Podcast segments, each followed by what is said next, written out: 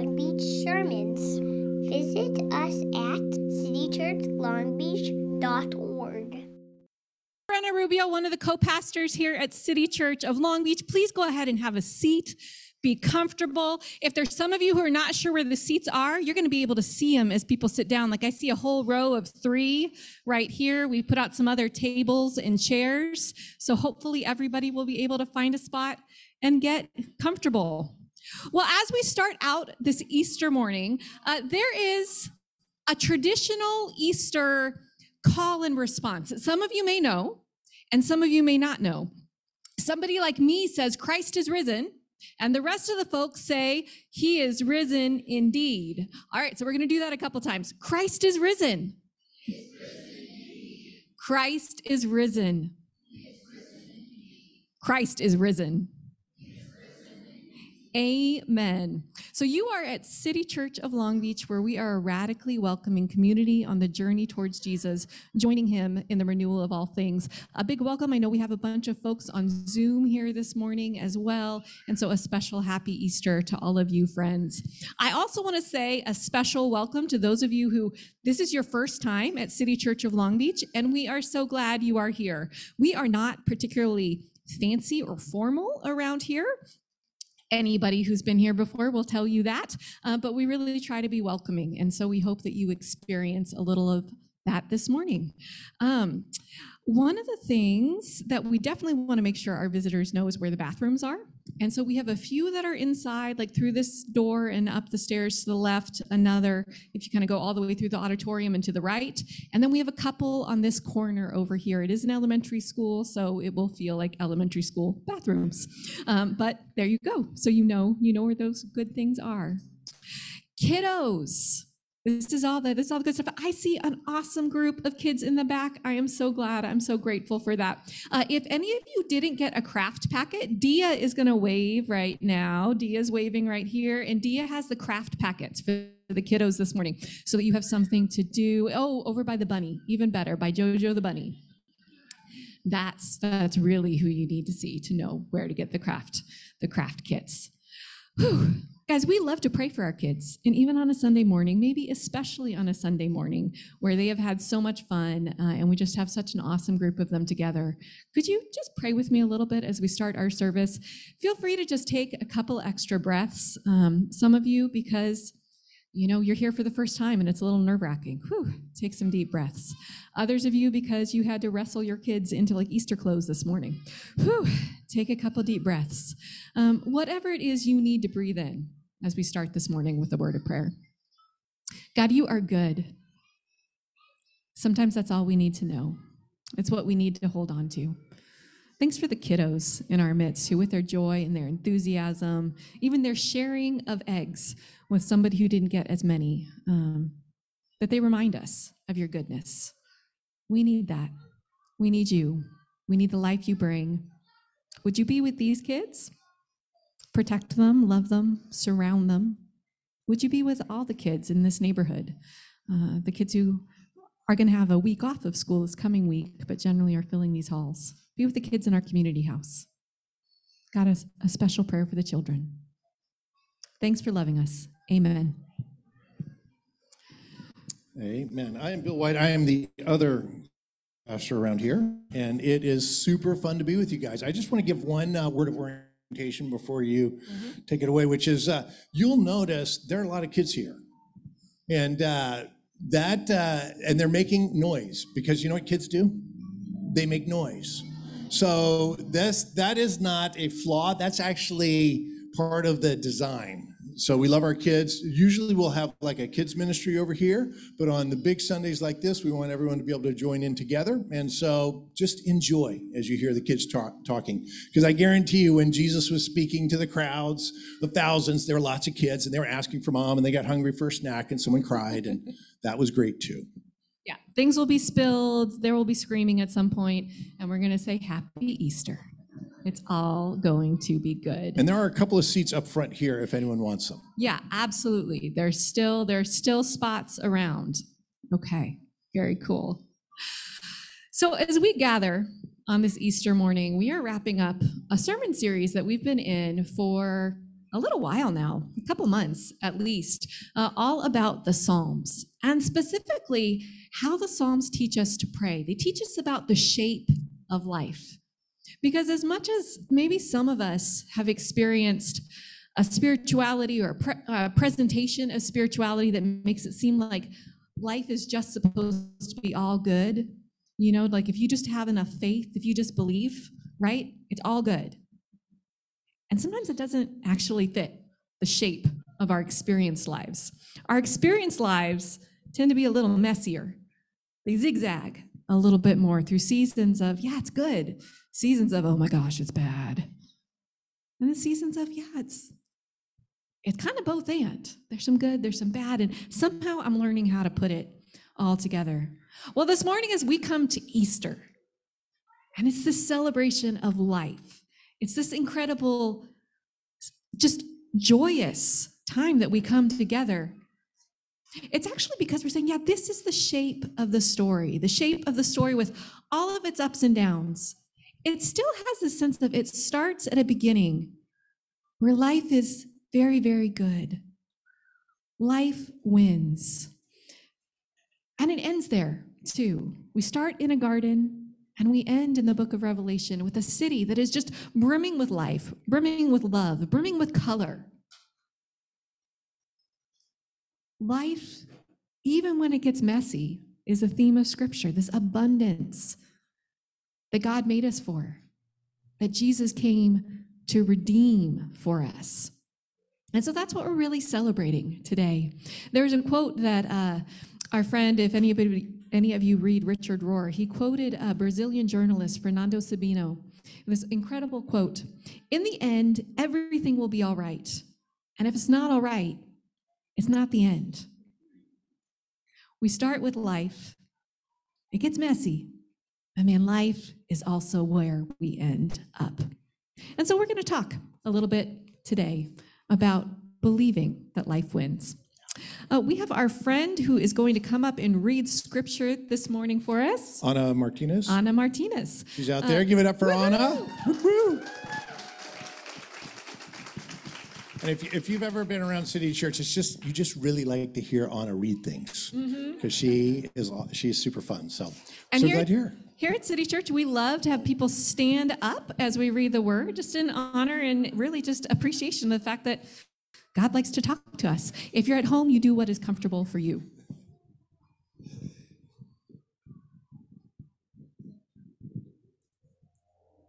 Therefore, my heart is glad, and my tongue rejoices.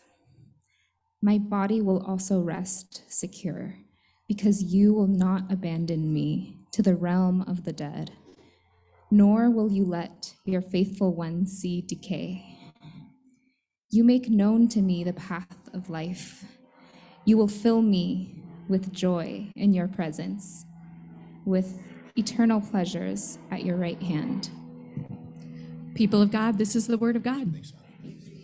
Thanks, Anna. Thanks, Anna. Uh, so that passage that Anna just read, it, you, you could call it a resurrection prayer. It's in the Old Testament, so it's in the Hebrew scriptures. It's written hundreds and hundreds of years before Jesus was born. And it's it's been read often by Christians as saying, hey, this points to the fact that someone's going to come and die and yet live again. One of the things that we want to notice about this psalm is that it starts with this idea. Well, there, are actually the psalm's all over the place. You can go home and read it. Uh, it- It's really a wonderful piece of poetry and prayer. But there's th- this line that that Anna started off with is David's praying. He says, "My body will rest secure." And there's a sense in which David's praying this because he realizes he's not feeling secure. This is why we pray about things, right?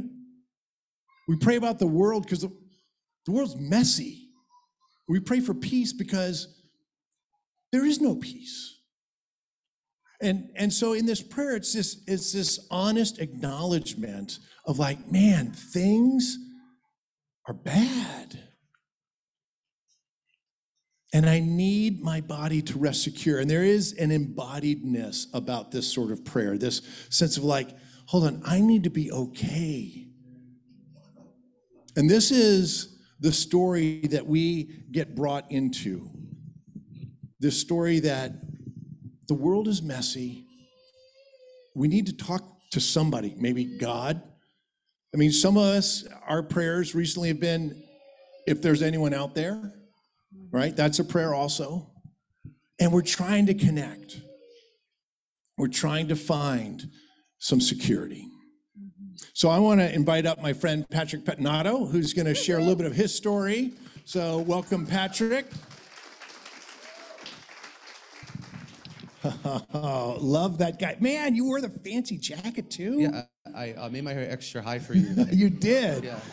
All right, normally we're not this fancy around City Church, but when Patrick shows up, You gotta get fancy, man. boom. Gotta do it. I love that. So, um, so Patrick, how long have you been around City Church? Uh, started coming around. Sorry, hello. Better. Uh, started coming around uh, July. July. Yeah. So Funny you're like an old timer, like a leader. Funny story. I when I was coming around the second time I came, you were like, "Hey, Patrick, how, how's it going?" I'm like, "How does he know my name?" And then I looked down and I had a name tag on. I was like, "Oh, there you go. Exactly how he knows my name." Prophetic. Yeah, Prophetic powers. Yeah. So, um, and why did you come to City Church? Um, actually, one of my friends, Adam, uh, told me about City Church. I was looking for a church. I've been in Long Beach around three years, and I was looking for a church here. Couldn't find anything that I really liked, nothing that really kind of followed my values of who I was. So um, he mentioned City Church and spoke about a little bit about it, and then wanted to check it out. So I invited um, Joseph to come with me, and we checked it out when it was at this little house. Oh, that's right. The That was when we were in the backyard. Yeah, we're in the backyard. I was waiting for the cookout to start, but we're it was exciting. So uh, we uh, checked it out, and you guys were just great, both you and Brenna. And there you go. It's really good to be here. Um, so tell us a little bit about your spiritual journey. So talk to us about growing up and how that went for you. What was what was your religious life like or your family life? Yeah, so I grew up. Um, I grew up Catholic. Uh, came from a Catholic family. My mom, my mom's side was Catholic. My dad's side is Catholic. So uh, uh, grew up pretty strictly Catholic. I was an altar boy growing up. Yeah, it was great. Um, yeah, and just uh, grew up in this sense of like, kind of God was a fearing God. I guess like everything I would do, anything I would do, my mom would be like, "God's watching you," or like, "God's, God's listening to you." Or, like, so you had to be uh, scared of God in order to understand Him. And I felt like there was not a like a reciprocation of like understanding, of like I could see God as like this like glorious thing. It was more like I'm scared of Him, and everything I do is going to be wrong. And there's that sense of confession and all these different things that I had to always surrender to God's God's fear. And, and how'd that work out for you? So as you as you grew into your like your twenties, Yeah, so like 30s. growing up, like that fear of God um, really translated into like the fear of my my family and my dad and like everything I do, like the author- authoritarianism of like being scared of everything. It was it was a lot. So because growing your dad was a military. yeah, my dad was a military dad. My dad uh, was in the Navy, so uh, Ran a- he yeah, ran everything was ship. on on point and strict, and I had to do everything um, to the T. So it was a lot of pressure growing up, right? Like I, I didn't have I didn't have any room to fail, and um, I carried all that into my adolescence and into like my teen years, where like uh, life was moving on with me and. My life wasn't going as planned. Nothing was going to the T of perfection of like how I thought it would go. Uh, my dad started getting into uh, drugs and was in and out of rehabs and uh, just my life was unstable. Yeah. I didn't have that sense of stability and and to ha- to ha- think that God would be my stability was not there. So uh, growing up, I kind of rebelled in my teens. I, I I thought, well, God's not working for me, so why should I work for Him? Uh, let me let me play the role of God on my own, right? Like I'm gonna be God, and I'm gonna control my life because God's not controlling my life the way I want it to. Yeah. And h- how'd that work? Well, it didn't work out too well, you know. Like, But I- some things worked out well. some things did. You know, I went to college. I, I went to school. I have a. I got in my career really young. I controlled the things I could without wreaking havoc in it, and then all the other things that I wanted to carry on with me, like the pressures of childhood, my, all these things that happened to me as a kid. Um, I carried it on my back and I, I wheeled it with me. I didn't have God to help me carry that load, and um, that turned into a lot of like drinking and partying and drug use and all these different things that I did in order to cope with the pains of of growing up that way and having the pressures of life that I had to carry with me. and so no, and but no church in this season. Uh, no, so I was no church. I, I, I again, I was God. Oh, yeah, and so sure. I didn't need Sorry. I didn't need God to like to get along to move along my life, right? Like I was God and I played the roles and I can control everything and I can control the narrative of my life. And I had nothing to believe in. It was just very strictly Yeah. me doing it on my own. Wow. Yeah. So it was a lot of pressure. I mean, I, I I again I got into a lot of partying and drinking and doing all the things that you shouldn't do. And um yeah, it, it- it really put me on my knees. And it really pushed me down to like really drop everything and like really just surrender. And uh, that was uh, February 18th of 2020. Uh, It was right like two before- years ago. Uh, a little over two years, Yeah, yeah. okay. I um, I just had enough.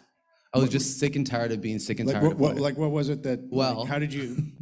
I went on a two, I, I, I mean, it's age appropriate. yeah. Well, you know, I went on a two-day party binger and um, I lost my keys, my phone, and my mind.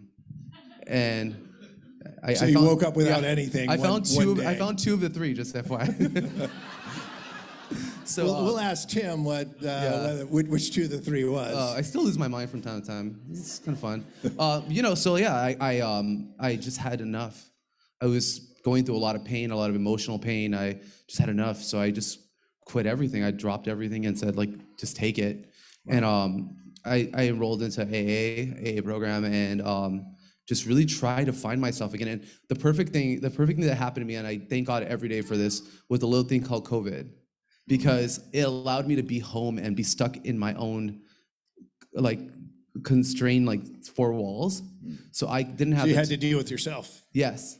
I didn't yeah, I had to deal with myself. I had to look in the mirror. I had to like see things on my own and really take away all the outside outside distractions of like what life was for me and I just was there on my own and really just focusing in and internally looking, you know? Like I feel like I, I, my vanity makes me look in the mirror a lot, but I never look within myself. And um I really just dug deep and listened and shut my mouth.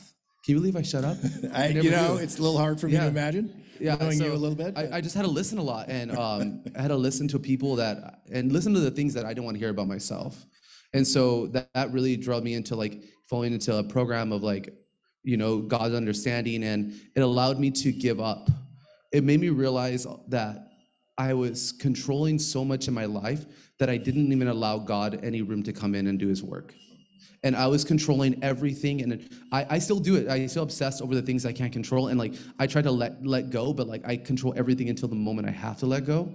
And I have to take time. I have to look at that part of my, my life and take a step back and realize like I'm not giving God any room to work. I'm filling the, all the vacancies of everything, and He's not coming in because I can't. I, gotta, I don't allow Him the space.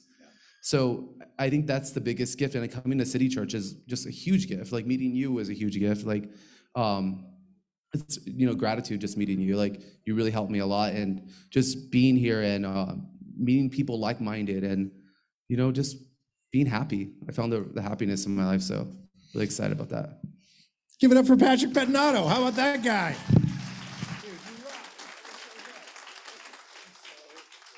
So proud of you, man. I mean, you just hear right? You just hear that that heart, and I mean, he's on his journey. How how long you been sober now? Like just over two years and two months, right? I mean, that's awesome, right? And you know, he's trying to figure out God just like all the rest of us, but trying to find life where there was not life. Yeah, and while the details of Patrick's story may be different than yours, isn't the shape so similar, right? That there are ways that we we try, we just try, we try to make it work. And we feel the weight of that and we carry it. And at some point, often, there is this point of like, I need help. I need something different in my life. You know, a friend and I were talking a couple of days ago, and we were talking about how we explain Easter to our kids, Good Friday and Easter. And I was like, hey, I don't know if this is right, but I just know my kids asked me while I was driving in the car this morning, and I didn't have a lot of time to think about it, right? Especially because I'm a nervous driver, so I'm already like, ah, left turn coming. Um, but so then the six year old says, hey, what is Easter? What is Good Friday? What is this whole thing about? And here's here's the two sentence answer I came up with in the moment which is Good Friday is when we're sad that the world is broken. And then Easter is when we're really happy and we celebrate because Jesus came to fix it. And it really can just be that simple, right? Like just understanding and admitting that the world, the world's broken and it needs to be fixed. It's sick and it needs healing. And it's not, it is the world out there, right? And we see it all around us. We see it in wars and we see it in, in the way our, our politics is working and we see it in the way that we treat our neighbors. Uh, we see it in all sorts of just sadness and brokenness. And then what's really hard is that we see it inside ourselves too, right? And so often our response is like Patrick's like, can I fix it? Can I fix it? What can I do? How can I fix it? And it's a story of Easter. This, this psalm that says in verse 10, You will not abandon me to the realm of the dead. You will not let your faithful one see decay. God, it's out there. It's like the this sense that there are forces of evil, forces of destruction, and they're out there and they're inside ourselves. But God's saying, No, I'm not going to leave it in you. I'm not going to leave you to it alone. That's the whole point of Jesus.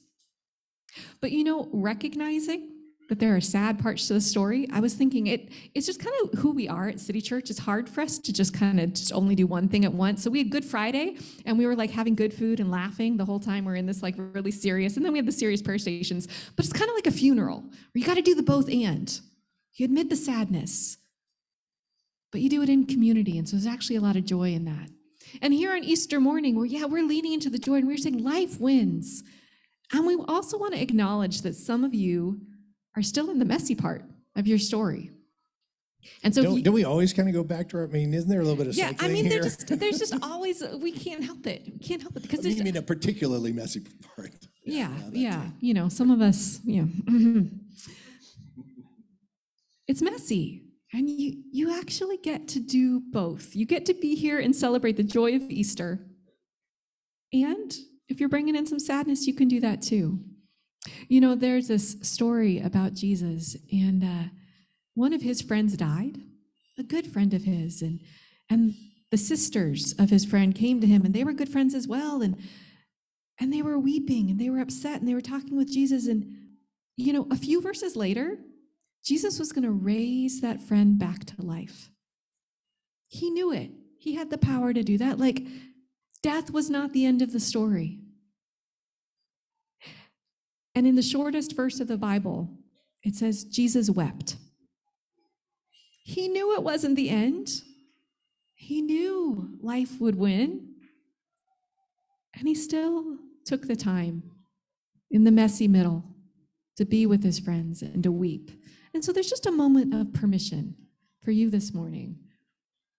You could be hopeful and you can weep at the same time. It, they're not antithetical to each other. And so there's this sense in which this is, this is what Easter is about, right? This is, there's death and there's resurrection, that Jesus actually is alive. So we're, we're not left to deal with everything on our own. There's hope. Uh, you know, that passage that, that was read, you know, uh, you made known to me the path of life. Fill me with joy in your presence, right? This, it, there's hope. And the story ends with life. Life wins. Uh, sometimes, though, we we get so that we just think it's for for me, right? It's it's just an individual story, right? It's just it's just um, to make me happy, and and it is, right? I mean, I, I want I want to be happy. Like I don't know about you, but I talk to God about like help me, right? But it's so much bigger right it's just so much bigger than that and and if we miss out on the fact that we're actually part of this great big story in this great big world and that we get to participate in it then we've actually missed the easter story also jesus didn't come alive just for you individually in matthew 19 he talks about the renewal of all things that that everything is going to be made right that that's what we get to do now. We get to participate with Jesus. And it's about love. It's about this love of God and love of, of neighbor. But uh, Cornel West once said, he said, justice is what love looks like in public. right? There's a sense that this is, this is bigger. This is bigger than just you. And so I, I had a funny picture of that this morning. Can you hold this for a second? No, you just hold this? I thought I was supposed to be like Vanna White or something. Like, where are the boxes? I don't know.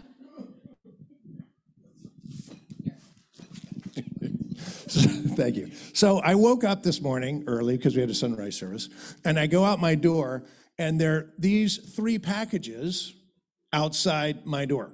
Now, they weren't there last night, right? But they were here on Easter morning. This is my Easter little something something, right? They're actually not for me. So these packages. Sorry, I'm sorry. Thank you, Vanna. Um, but it was just this reminder like oh this is what it looks like to be a community and these are these are super small reminders but reminders still so um, city church has a community house we bought a house in the neighborhood um, because there have been a lot of families from our school uh, and our neighbors who have they haven't had a place to live, right? And COVID was particularly hard on them. And so there's, it's a two bedroom house and there's a single mom with uh, two girls, I mean, two boys living in one room. And in the other, it's a single mom with four girls, right? And so right now, some friends of the church are converting the garage into a third living space so that another family can move out of their car uh, and move into the house. And so um, Diani, where Deanna's around here somewhere, but uh, she put together, where was she? Oh, there, there's Deani. So she's a neighbor, and she together a Amazon wish list with like, how many things were on that list, Deani? Like 60, right? About 60 things. And she put my address. and so literally, you people keep sending crap to my house. I can't get through the hallway because there's a bed in it. Someone showed up on Friday afternoon with a with a a, a, a table. I'm like, where, where are we going to put this? I'm like, I don't know. And I've sta- I, literally the stack of boxes is now over my head. But it's this vision of this is what this is what you do. You realize it's it's more than you. You want to participate in what God's doing in the whole world right and this is this is small potatoes compared to what you guys are doing in your own neighborhoods in your schools and there's there's a call to more there's a call to sacrifice to like live joyfully like man i really do want to see justice come right? I really do want to to see our world change. And we're getting invited into this into this journey so. So as you walk out today, um, which is not going to be right this second, but a question for you, a question for you to take with you, you know, maybe to your Easter brunches, uh, whatever it is that you're doing afterwards, is what does the resurrection story look like for you these days? Wil Gafney, who's a womanist theologian, an Old Testament scholar, just an all around amazing thinker and preacher, she has this wonderful quote. It's easy to find the broken places in our world and those that deal death. But where are the resurrection spaces? Where do we look to see that death does not, in fact, have the last word? And what is our work in bridging the gap between death and life? And so that's the invitation for us today, we think, to look for the resurrection spaces inside of ourselves, but also in our communities. Where are those spots where life is just happening and we can just say, thanks, God, and actually join in the work. Our friends